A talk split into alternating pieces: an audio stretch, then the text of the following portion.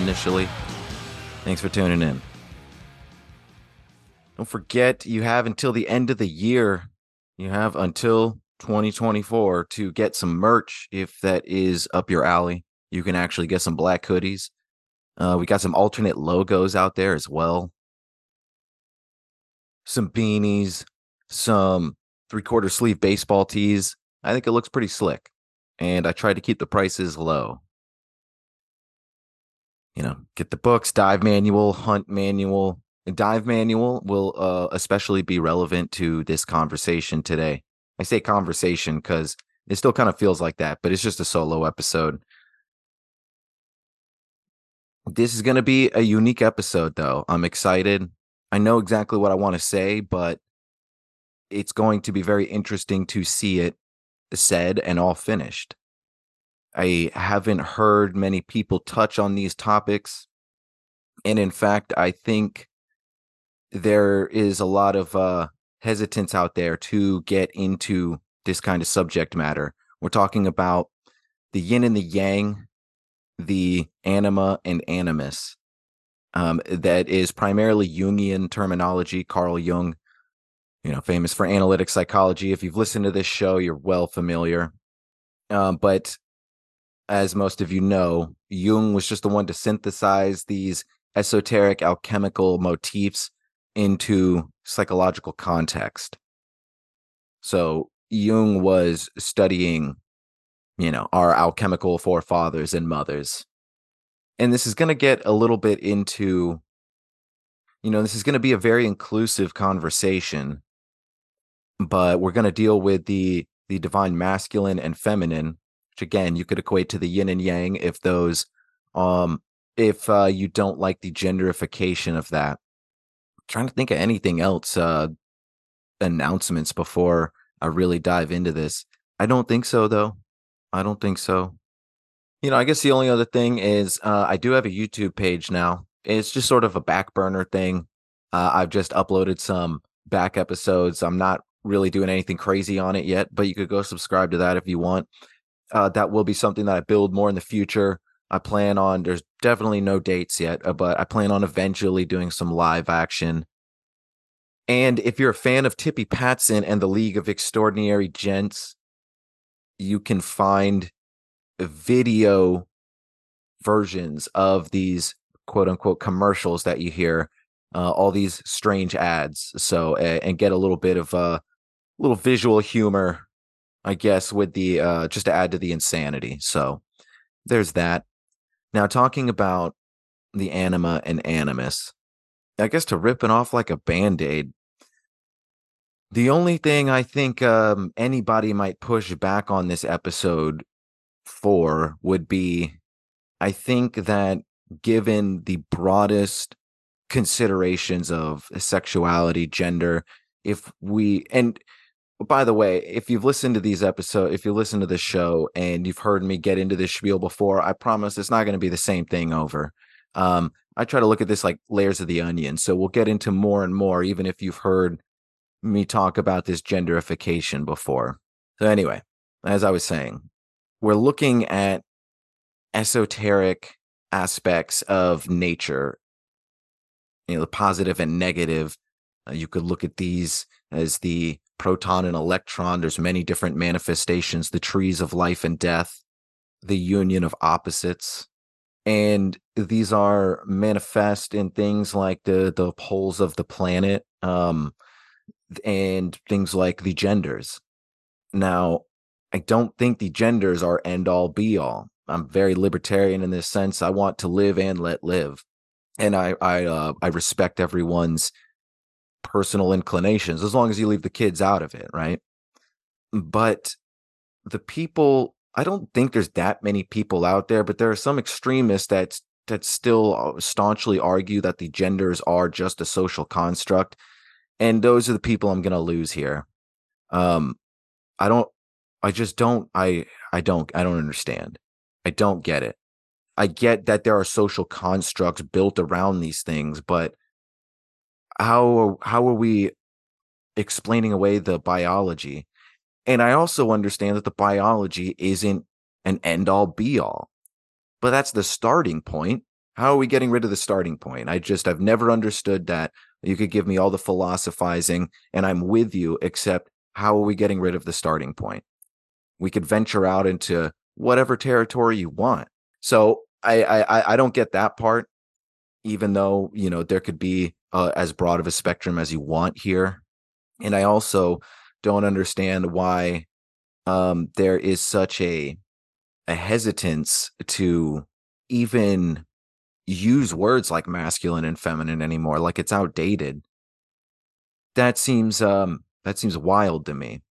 I get that we want to broaden our horizons here but those who do not remember the past are condemned to repeat it so we can't just edit history you know people editing charlie and the chocolate factory uh, you know it, that shit is getting crazy for me. So that's as political as i will get. Um i think that was pretty devoid of hate. Um if you disagree with me uh, you I, I think you could call me ignorant at worst but i really don't have any animosity here. I i really want to live and let live and um the reason i'm talking about this stuff is not even to be political it's because i love uh, esoteric philosophy and alchemy and here's the big thing here these esoteric forces of nature, the union of opposites, is something that is necessary to every single person, whether you're you're queer or trans or asexual or pansexual. The yin and the yang are a union of opposites. You can even look at it because this is a genuine facet of it as the interaction, the relationship between the conscious and unconscious mind. Another basic aspect of this is our adaptation to the diurnal cycle of the earth, the day and night. Our brains have adapted around that cycle and have, uh, and our adaptation around just the process of living in a on a planet that provides day and night as it does has literally provided us with the the split dichotomy of the conscious and unconscious mind. Evolutionary psychology shows us this. So this shit goes a lot, a lot deeper than sex politics or or culture wars. A really fascinating what a lot of this conversation is going to be about from here is people's engagement with their anima and there's going to be some uh some some questions that I can't answer in here. And I'm excited to get into this because this is simply just not a conversation you could have in real life, in regular life.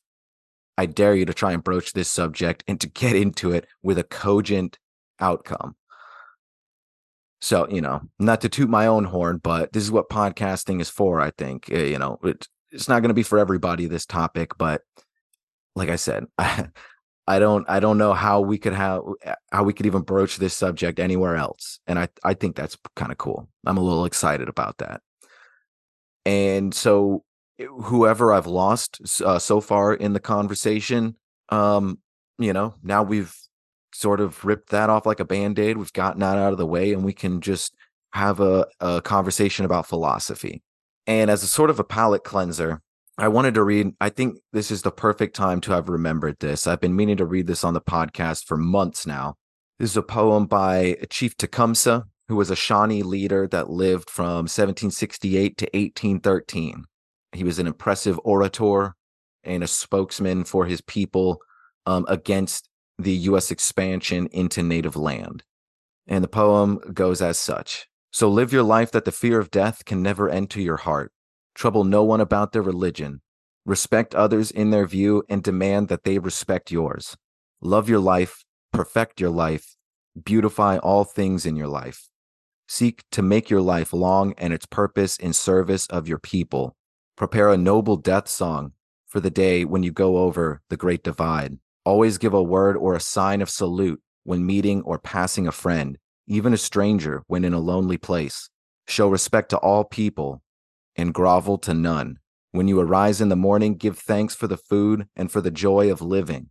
If you see no reason for giving thanks, the fault lies only in yourself. Abuse no one and no thing, for abuse turns the wise ones to fools and robs the spirit of its vision. When it comes your time to die, be not like those whose hearts are filled with the fear of death, so that when their time comes, they weep and pray for a little more time to live their lives over again in a different way.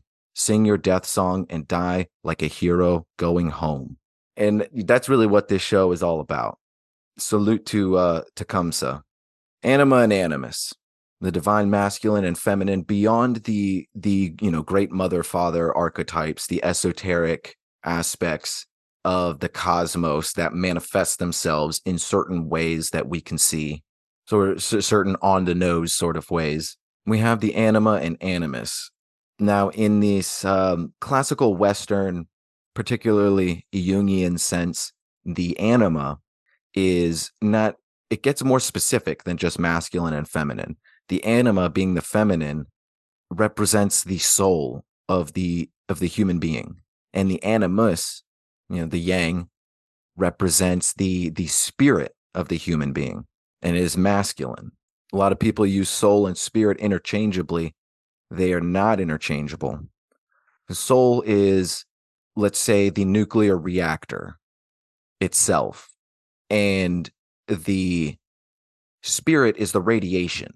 Spirit is the the emanation of the soul.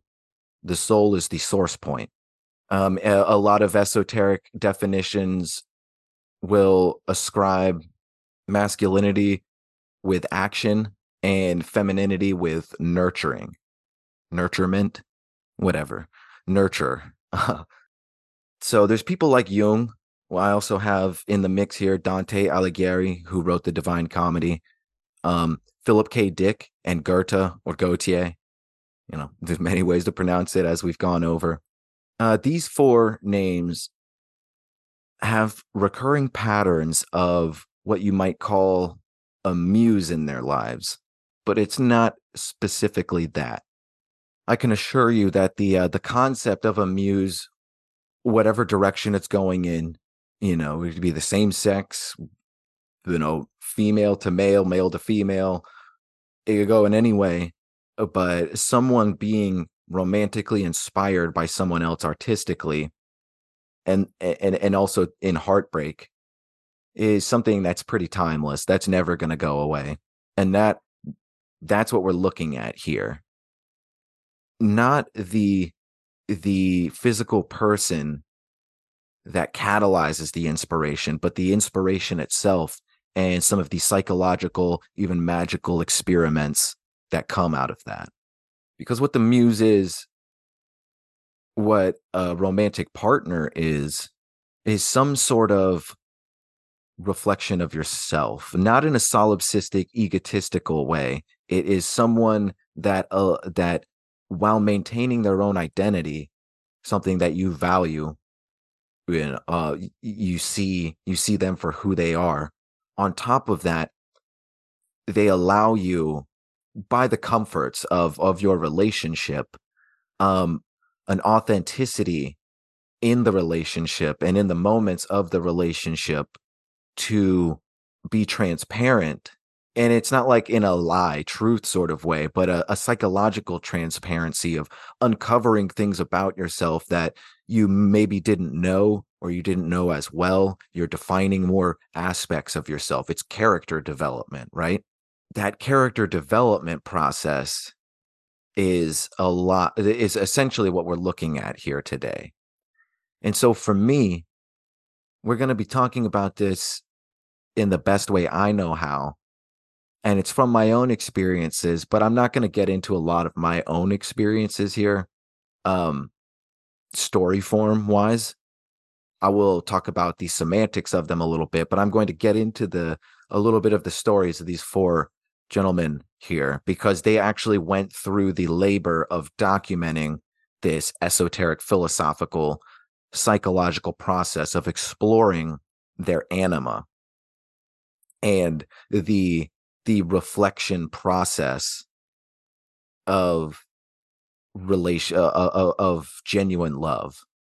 And so this is going to be men being inspired by women here but the and and i apologize that i can't be more um not like inclusive but that i don't have enough life experience to be able to include more people more demographics in here but this is a very esoteric topic and rest assured that while the dynamics might change a little bit just a little bit the semantics i mean this process is entirely the same for everyone. There's the it, again the union of opposites.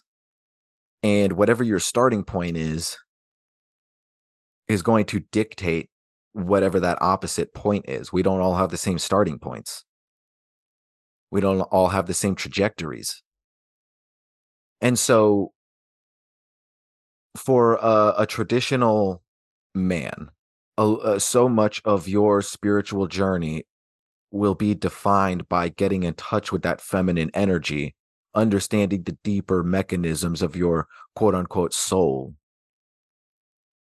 And for a woman, a lot of your spiritual path will be getting in touch with, you might have a much richer emotional life, and you might want to put forth, you might want to um you might feel inclined to understand how to convey that better to people and that's not to say that these are mutually exclusive. Everyone's going to go through these things. But what I'm saying is there are certain basic tendencies. And, you know, if you're something like queer or anything else, um, you're going to have a different starting point. These things might vary a little bit, but the, the, the ratios might be different. I guess that's the best way to put it. I got some quotes from Jung himself here that we'll get into. You can find these in the show notes. I'll link everything that uh that I'm drawing from here.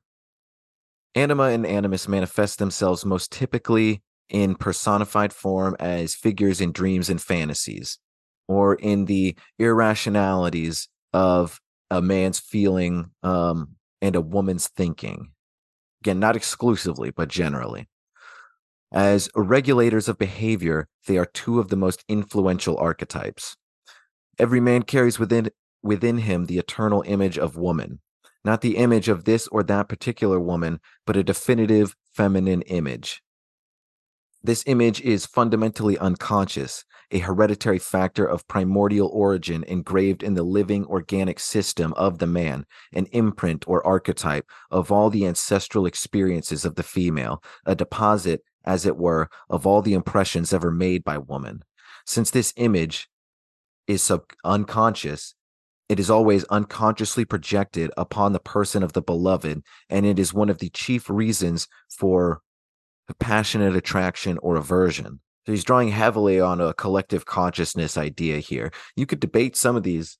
I'm not saying that all of this is stone cold fact. This is psychological philosophy drawing from you know old alchemical tradition.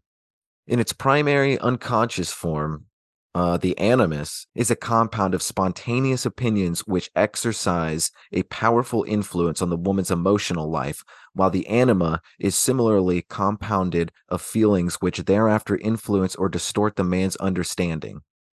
Consequently, the animus likes to project itself upon intellectuals, uh, including tenors, artists, sporting celebrities, etc. The anima has a predilection for everything that is unconscious, dark, equivocal. No man can converse with an animus for five minutes without becoming the victim of his own anima. And anyone who still had enough sense of humor to listen objectively to the ensuing dialogue would be staggered by the vast number of commonplaces, um, misapplied truisms, cliches from newspapers and novels, shop soiled platitudes of every description, interspersed with vulgar abuse and brain splitting lack of logic. Wow. Um, it is a dialogue which, irrespective of its participants, is repeated millions and millions of times in all languages of the world and always remains essentially the same. And yeah, as I'm reading it, that could sound a little misogynistic almost uh, out of context. But what we are looking at, and we'll get into more uh, here soon, is the idea that there are shadow aspects to the anima and the animus. Uh, we'll at least touch on that, but that in and of itself is sort of like a next step topic. Um, and part of the alchemical process, the union of opposites, is getting to the heart of these things and separating your own traumas and neurosis from their projection. It's it's it's like a like a, a an unsound, a static communication on your end, and you're trying to to clear it out. Um, some more quotes here. The natural function of the animus as well as the anima is to remain in place between individual consciousness and the collective unconscious. Exactly as the persona you know the, our everyday mask so to speak is a sort of stratum between the ego consciousness and uh, the objects of the external world. The animus and the anima should function as a bridge or a door leading to the images of the collective unconscious as the persona should be a sort of bridge into the world right so they are not the end all be all and I think you know these are very esoteric concepts. This isn't something that you understand fully in just one podcast episode. This is something that people like Jung have spent their whole lives analyzing and considering. So I'm just trying to broach the subject here. And as I said, sorry to beat a dead horse, but yin and yang can be applied uh with you know respectively with anima and animus. And yeah, so we'll leave it at that. We'll get into a quick commercial break and then we will talk more. Now that we've gotten some mechanics out of the way, we're going to talk more about some of the individual experiences of people like Jung, uh, Dante, PKD, and. You are listening to Black Hoodie Alchemy. I'm Anthony Tyler. We're here on the Fringe FM to start out with, and we'll be right back after this.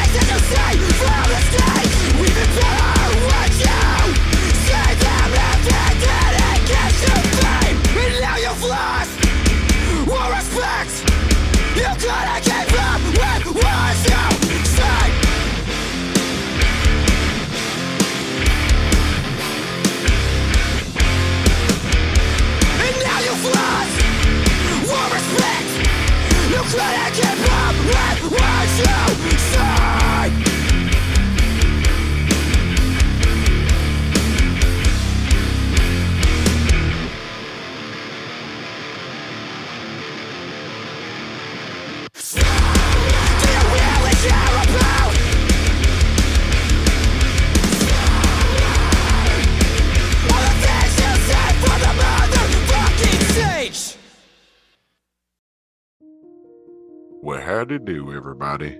It's your good old friend Tippy Patson here from the, the League of Extraordinary Gents. And uh, today I have a special message for you. Uh, I'm trying to petition uh, to get into the ears of uh, NFL quarterback Aaron Rodgers. You see, uh, I, I got thinking recently, and y'all remember how Justin Bieber had that really cool shirtless pastor that was always like hanging out with him and like vanquishing his spiritual foes and and you know eh, to so to Aaron Rodgers I won't be that for you. You know I could be your hot young shirtless pastor but like not in a gay way but like in a in like a like a spiritual Rambo sort of way. Yeah and uh and because I understand that you know sometime back you you, you done took some ayahuasca in Peru, and it kind of messed your game up uh, because you met Mother Ayahuasca, but you also met the Hat Man, Aaron Rodgers, and and he's been doing scaring you on the football field. You know, I got some quotes here. Uh, like uh, Aaron Rodgers, you, you were done saying like he will sometimes appear in the distance, usually veiled by darkness, holding the corpse of a dead rabbit and sometimes a blade. I just kept throwing the ball to the Hat Man, and he was always wide open, floating high above the rest of the players, and it was so scary I just had to do it.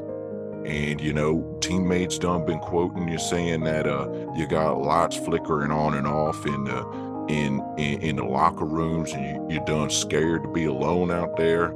So please, Aaron, I beg you, let me, Tippy Patson, help you out there, buddy.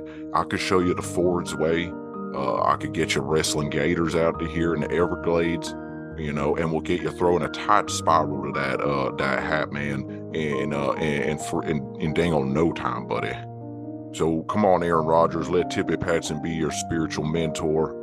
And, you know, that's it for now, folks. Help me get help me get in the ear of good old Aaron. All right, take it easy.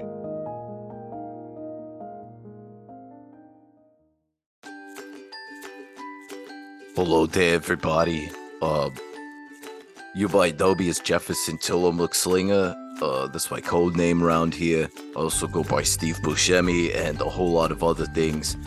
Uh, it recently, you know, I, I recently caught a little bit of flack because I was really high and uh, I called it to uh, Joseph Rupert's Lighting the Void uh, radio station asking for laundromat and drug money. Um, and since then, many people have said that uh, um, I maybe should not, if I'm doing that, maybe I should not be spending so much money on drugs. Even though I explained to them that when you ship yourselves overseas and back in a crate, you need drugs to do to pass the time. well, uh, I am I'm sober now and a little bit skinnier, and it's all thanks to Tippy Patson's Rainbow Body Weight Loss Program. Uh, it's a fantastic product that doesn't even require portion control or calorie counting. All you do is smoke this Colombian cocaine paste named Basuco, uh, which is basically a cocaine mix with uh, boda oil and brick dust. But if you smoke enough of this stuff, you achieve a rainbow body state of existence and you sweat a lot of it off. And uh, it works like a charm. And I'm living proof. Jefferson T, baby. So sign up today. Um, because uh uh you know it, the sober living is the way to go. And i understand you know i'm sorry to joseph rupert. I understand you know i'm sorry to joseph rupert for calling in. Um and you know you got your new and improved fresh clean so fresh and so clean jefferson T all right. Uh you cats take it easy out there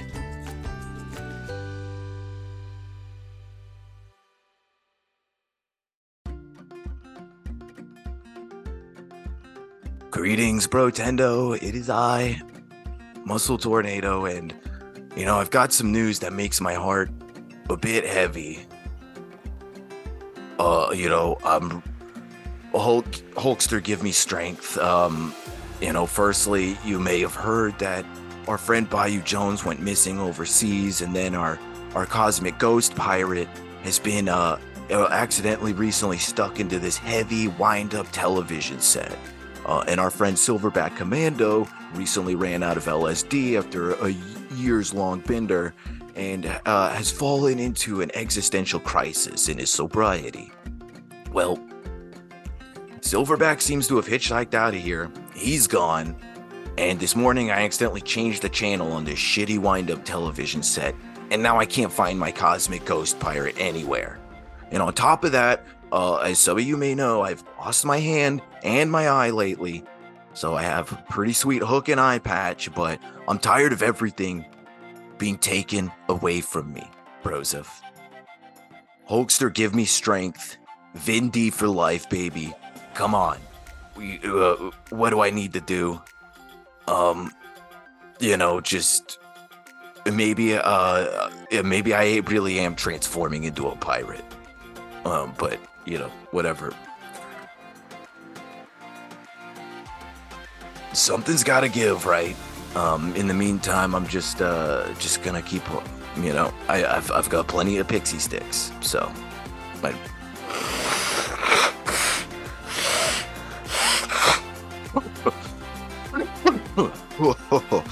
oh, God. Well, we'll just uh, you know cross the bridges as we get there, right? Uh, ooh, muscle tornado is over and out.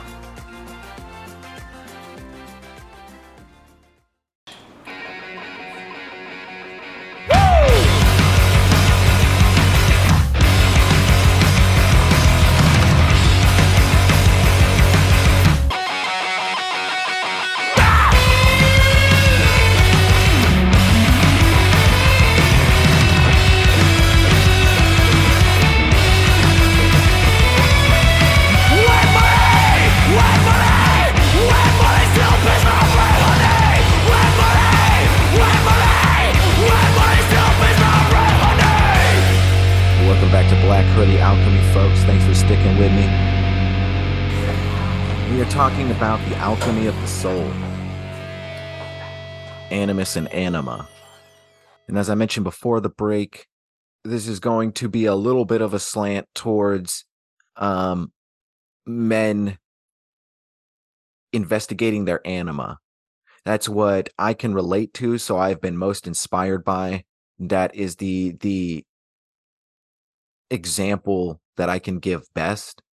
And some of the ratios might change, but the the the gender is like the endpoint of a person's individual experience here, meaning that the system, the the the experience is some is the takeaway here. It's not the genderification of it. So investigating the anima is something that firstly before you know as the cliche goes it's always darkest before the dawn it is that alchemical process that you have to start with the impurities and transmute. And as i described before the break in this esoteric collective consciousness sort of sense we are reconciling aspects of our personality to have a more complete personality something that has integrated all aspects of our individual existence so that we may be better people for ourselves and those around us. And there's a lot of purging that has to be done with that. And it, there's a lot of, you have to clear the lines. There's a lot of static when you're trying to get in touch with these, these archetypes of your psyche that are expressing deep mechanisms of your existence. And so, here from Memories, Dreams, and Reflections, the book, the last book Jung wrote before he died, he talks a bit about his experiences with his anima throughout his life. And so, I'll read a bit. First, it was the negative aspect of the anima that most impressed me. I felt a little awed by her. It was like the feeling of an invisible presence in the room. Then a new idea came to me. In putting down all this material for analysis, I was in effect writing letters to the anima, that is, to a part of myself with a different viewpoint from my conscious one. I got remarks of an unusual and unexpected character. I was like a patient in analysis with a ghost and a woman. I wonder if if uh, in translation that meant to be ghost of a woman. I know that's actually in the book, ghost and a woman in the official English version, but I still wonder.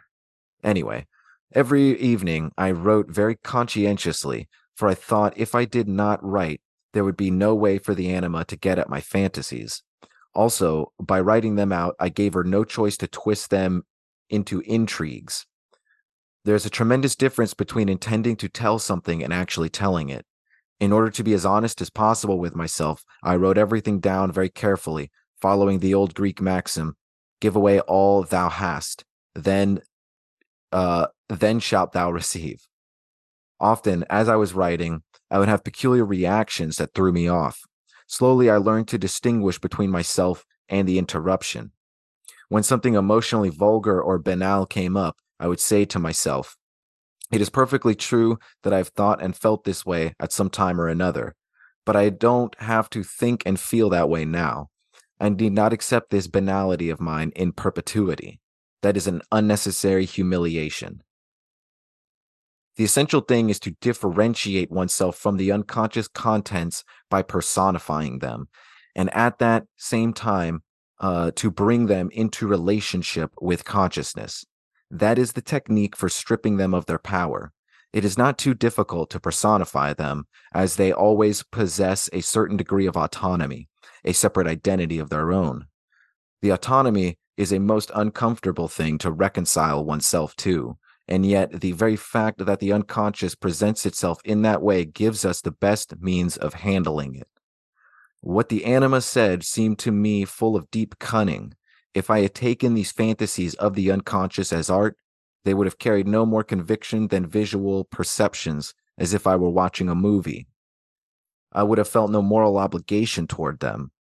The anima might have easily seduced me into believing that I was misun- was a misunderstood artist and that my so-called artistic nature gave me the right to neglect reality.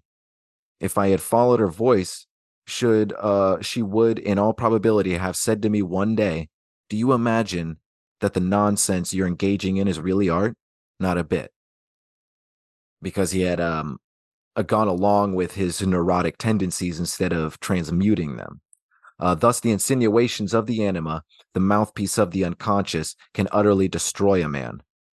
In the final analysis, the decisive factor is always consciousness, which can understand the manifestations of the unconscious and take up a position toward them. Reminds me of that Viktor Frankl quote um, Our last freedom is the ability to choose our, you know, our stance in any given situation. But the anima has a positive aspect as well. Of course.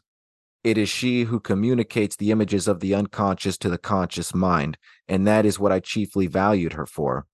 For decades, I always turned to the anima when I felt that my emotional behavior was disturbed and that something had been constellated in the unconscious. I would then ask the anima, Now what are you up to? What do you see? I should like to know. After some resistance, she regularly produced an image. As soon as the image was there, the unrest or the sense of oppression vanished. The whole energy of these emotions was transformed into interest in and curiosity about the image. I would speak with the anima about the images she communicated to me, for I had to try to understand them as best I could, just like a dream. Today, I no longer need these conversations with the anima, for I no longer have such emotions, but if I did have them, I would deal with them in the same way. Today, I am directly conscious of the anima's ideas because I've learned to accept the contents of the unconscious and to understand them. I know how I must behave toward the inner images. I can read their meaning directly uh, from my dreams and therefore no longer need a mediator to communicate them. I wrote these fantasies down first in the Black Book. Call back slash tie in Go check out the episode on the Black Book. Uh, later, I transferred them to the Red Book, also in the same episode, uh, which I also embellished with drawings. It contains most of my mandala drawings. In the Red Book, I tried an aesthetic elaboration of my fantasies, but never finished it. I became aware that I had not yet found the right language, that I still had to translate it into something else. Therefore, I gave up this aestheticizing tendency in good time in favor of a rigorous process of understanding. I saw that um, so much fantasy needed firm ground underfoot, and that I must first return wholly to reality. For me, reality meant scientific comprehension.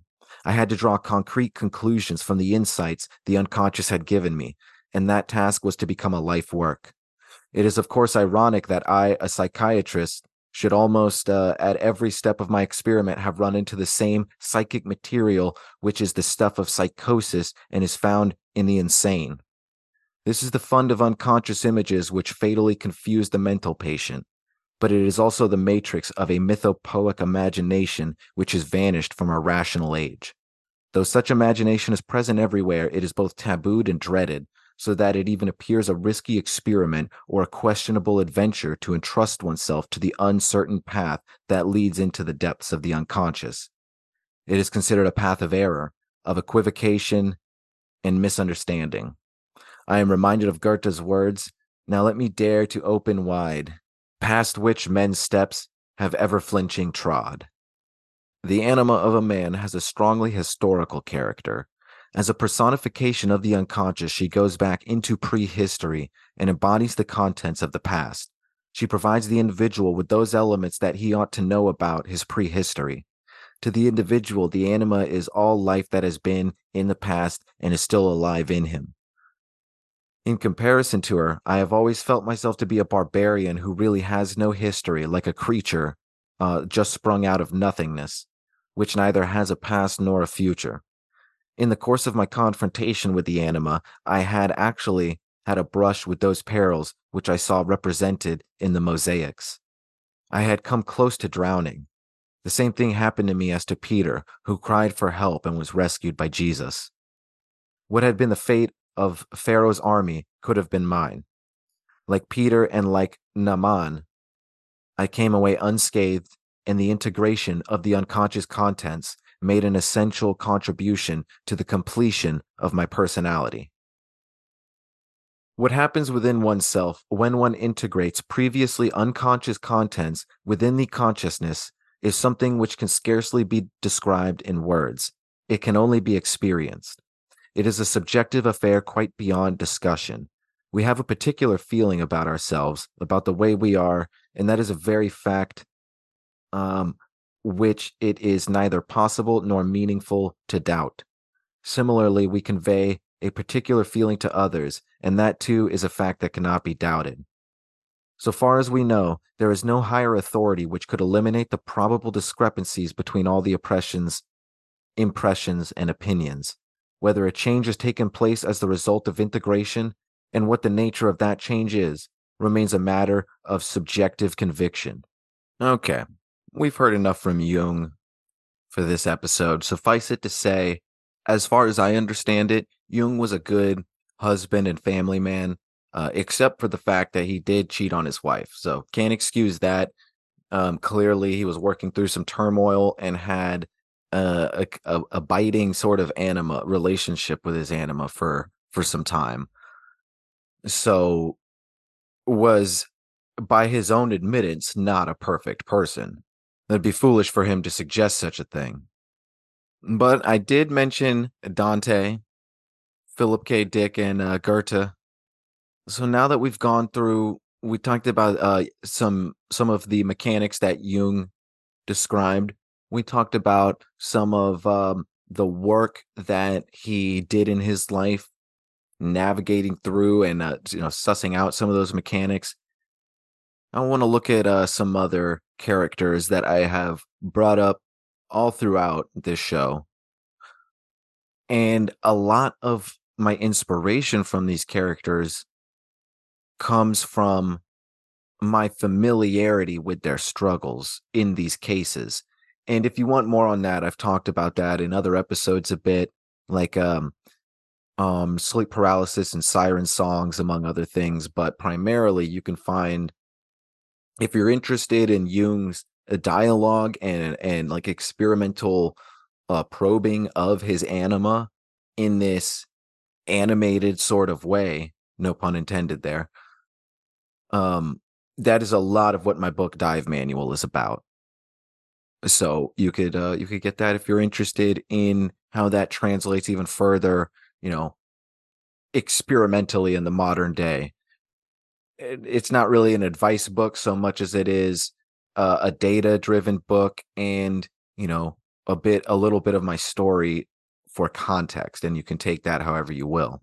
But in terms of um these stories of these other people here, um it's probably well known to most people listening you know the the the biggest motif in the divine comedy as dante traverses the levels of heaven and hell which uh can be are synonymous with the the sephiroth the circles on the trees of life and death. He is guided by the divine feminine the most purified relationship with his anima his muse beatrice. This is the angel that eventually gets him into uh, the the presence of God and you know where where Dante you know peers into the mind of God and sees the celestial rose of the cosmos and and so forth. Um, so and I, I just find this story interesting. I've got you know I'll show notes in the description. I've got some bits to read about the the the backstory of Dante's real life fascination with this woman and it's kind of crazy you know in a way you could say that dante simped for beatrice but it's I, I think it's a it's like the a bit more classy than that. Um, if he was always sending her, you know, if he was more like a Ducky in Sixteen Candles, um, it would be simping. But I mean, to give Dante credit, I mean, he had like he he had a a huge fascination with this woman that he never even had a relationship with, but it's pretty clear that he understood the the poetic nature of it. Now that being said, it was clearly a fascination. Um, and it's mind blowing to think or to wonder what his actual wife thought of this. He had a wife; she eventually died before him, I believe, and then he was like exiled, which is when he wrote the Divine Comedy.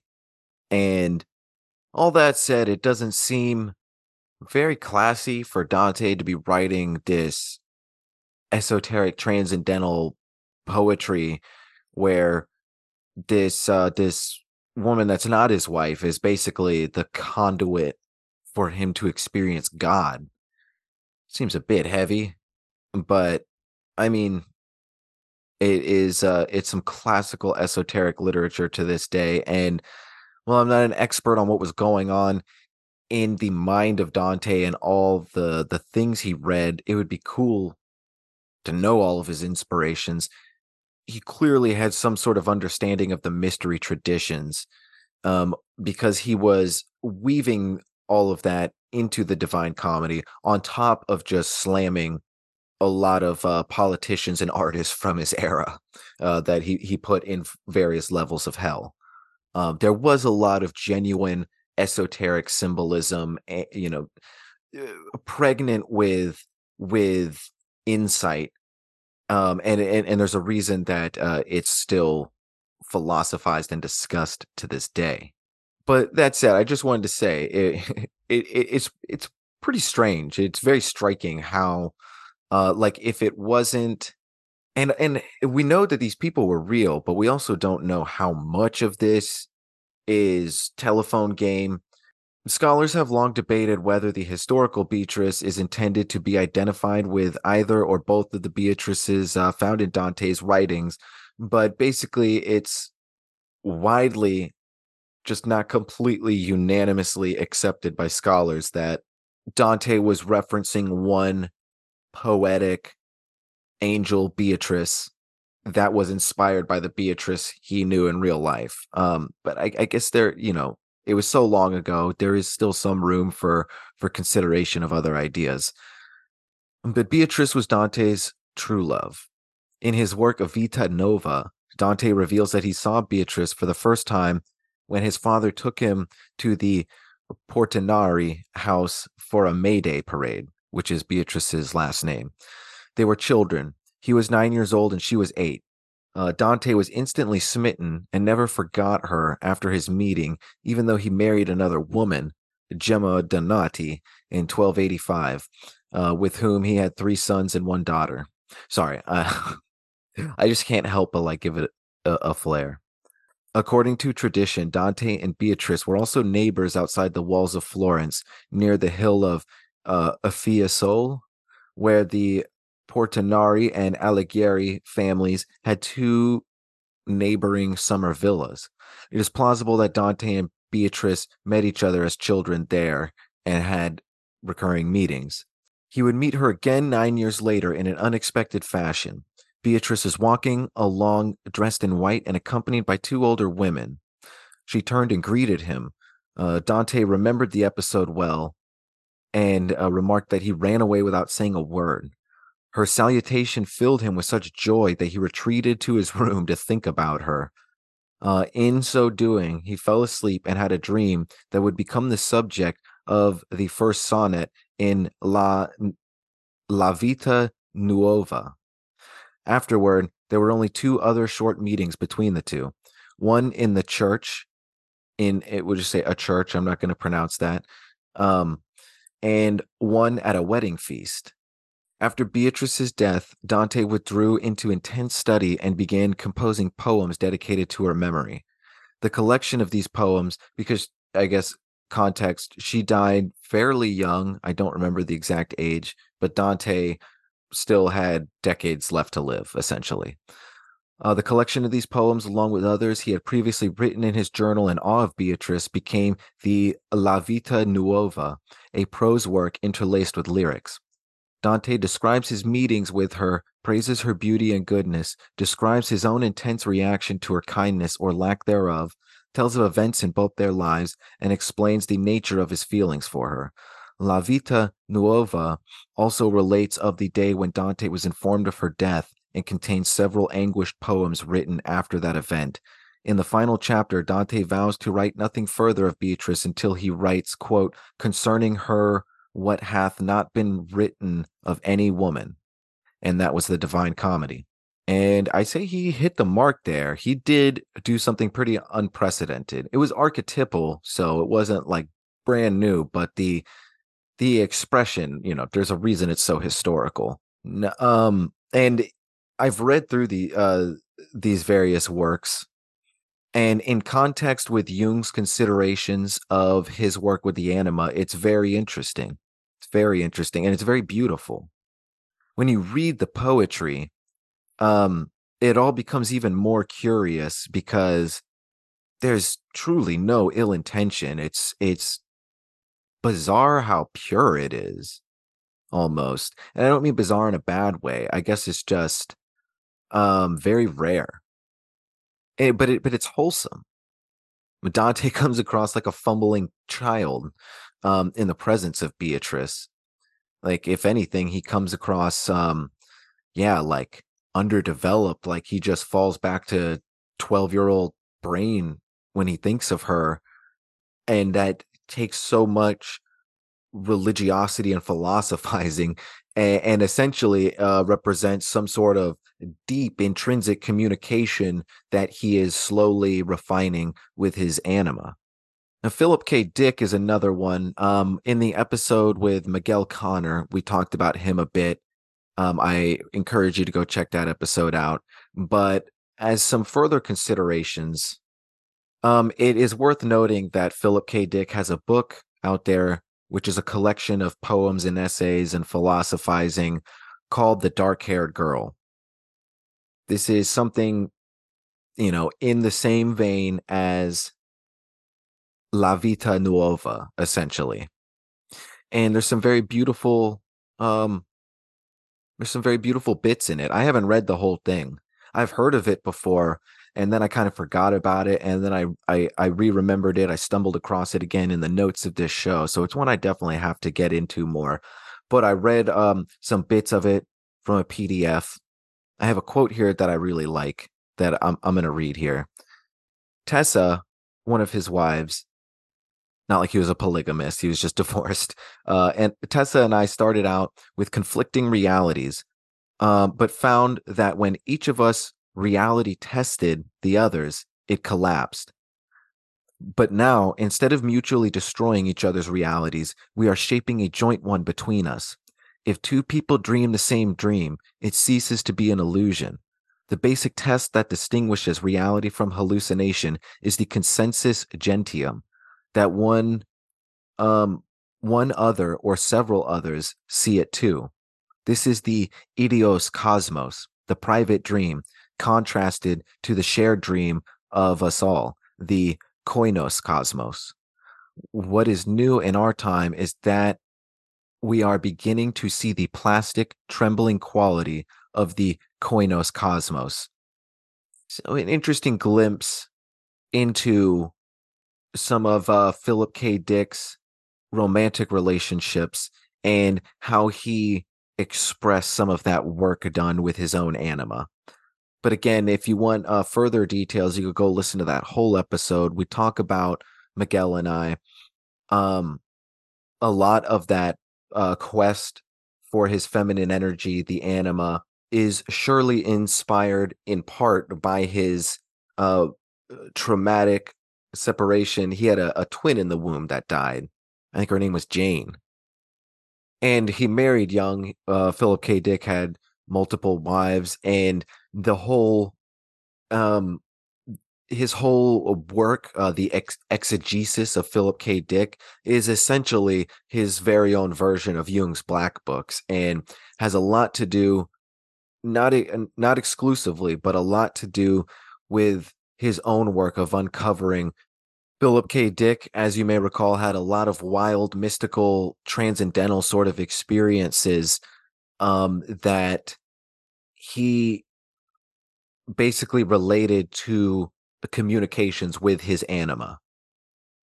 Lots of ground covered in this episode. Like I already said, this is an introduction to some vastly esoteric concepts.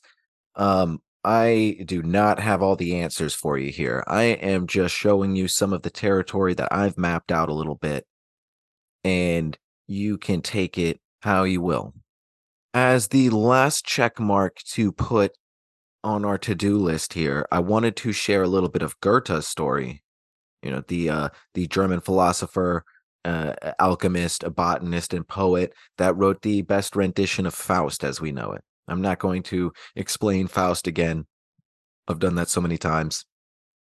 And yes, um, I've heard people pronounce it Gautier, Gaete. Um, it seems like you know, and and in the episode about him, um, I pronounced it Gautier. The closest you could get is Goethe, like that. That's how the Germans say it. So I, I should probably roll with that. So Goethe, but you know, I've, I've it's kind of wild how many different ways I've heard the name said by scholastic people, not just like, you know, Joe Blows on the street. So, anyway, I'm going to say Goethe from now on. Goethe's first love was of a very harmless character. It was in the year 1764 when he was a mere boy of 15, and his adored one, Gretchen, was a few years his senior, probably 17 or 18 years old um, when she had rebuked him for entering into the silly jokes of his friends, he was so infatuated with the lovely girl that he wanted to embrace her, but she stood aloof. Don't kiss me, she said, that is vulgar, but love me if you can. Gretchen seems to have been an orphan, presumably the daughter of an innkeeper, um, and was brought up in the house of relatives. Her family name is not known, the young Goethe became acquainted at her home with a man whom he recommended to his father for a position. And when the youth's protege turned out to be a scoundrel, an investigation ensued in which Gretchen spoke of the young Wolfgang as a quote unquote boy, which offended him greatly. The following comment in Truth and Fiction describes Goethe's uh, sentiments at the disillusionment of his first affection. At last I could contain myself no more and asked what had become of Gretchen, for whom I, once for all, confessed the strongest attachment. My friend shook his head and smiled. Set your mind at rest, replied he. That girl has passed her examination very well and has borne honorable testimony to that effect. They could discover nothing in her but what was good and amiable. She even won the favor of those who questioned her, and who could not refuse to grant her desire to remove from the city. Even what she had confessed regarding you, my friend, does her honor. I have read her deposition in the secret report myself and have seen her signature.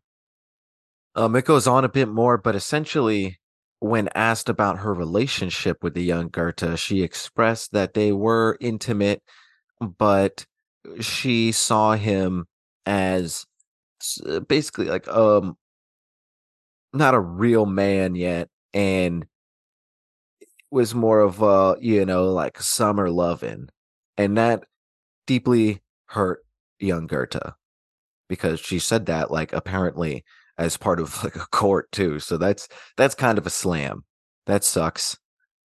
But I mean, hey, everyone's entitled to their opinion.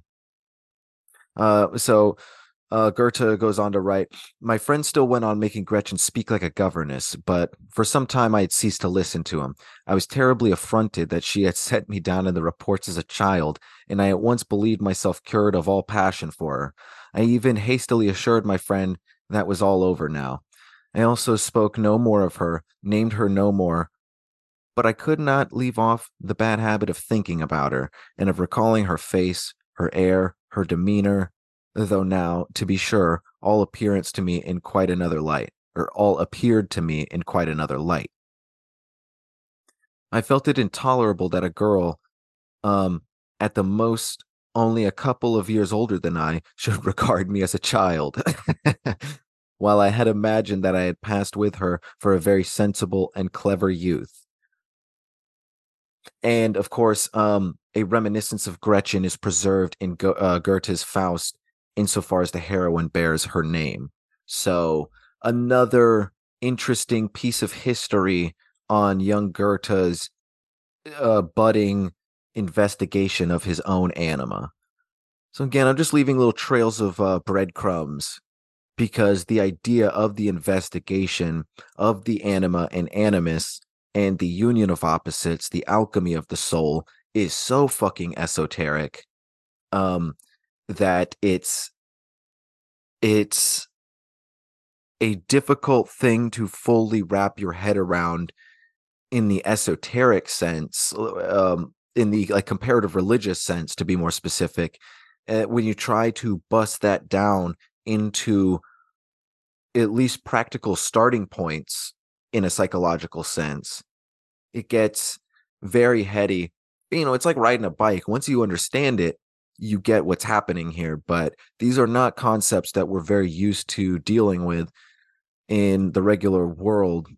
You know none of this has to do with balancing a checkbook or paying your bills so hard to kind of uh get eh, catch your stride sometimes. So this is something that honestly requires just a little bit of legwork wrapping your head around at first and it's not to be galaxy brain here eh, like i said these are just kind of concepts that we're not really used to engaging with very often. And to reiterate what i have already said don't don't get bogged down in the genderification of these things. Focus on the the reconciliation of the uh, the the conscious and unconscious the individual and the collective dreams. The the yin and the yang death and life positive and negative um spirit and soul action and nurture nurturing whatever um all of these things are as jung put the doorways to states of existence laws of existence if you will that have ramifications that go far beyond us they just happen to also extend to us and manifest themselves in certain ways. And the the the study of this sacred alchemical marriage and the esoteric nature of the the masculine and feminine the anima and animus is something that every person will have to reconcile at one point or another. And you don't you don't even have to use those terms but this process is something that everyone will go through throughout their lives whether it's more uh, you know it doesn't have to be conscious it could be a very unconscious thing that's expressed through art and a variety of different things and you just get the inklings of it you get the process without the full articulation or you could go full on Jung or Philip K. Dick or Goethe or Dante and really sink your teeth into the alchemical process of it all. And you know uh, again we'll be getting more uh, lady guests on in the future so hopefully we can um, explore some feminine parallels here. You know look into how uh, you know the opposite end you know what the what the you know how who are some female equivalents that we can find to some of the gentlemen that we talked about today i'm sure they're out there i don't have as much experience with that, perhaps that's something even I will be looking into in the future for some solo episodes. But that's it for now. I hope, uh, you know, this wasn't considered too divisive.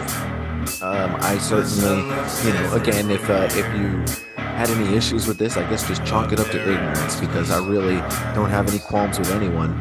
And I think that this is a conversation that is applicable to everyone. So that's it for now. Thanks for tuning in, everybody. Don't forget, you can check out some merch or get some books. Don't forget, uh, this is Black Hoodie Alchemy. I am your host, Anthony Tyler. Smoke weed and God bless.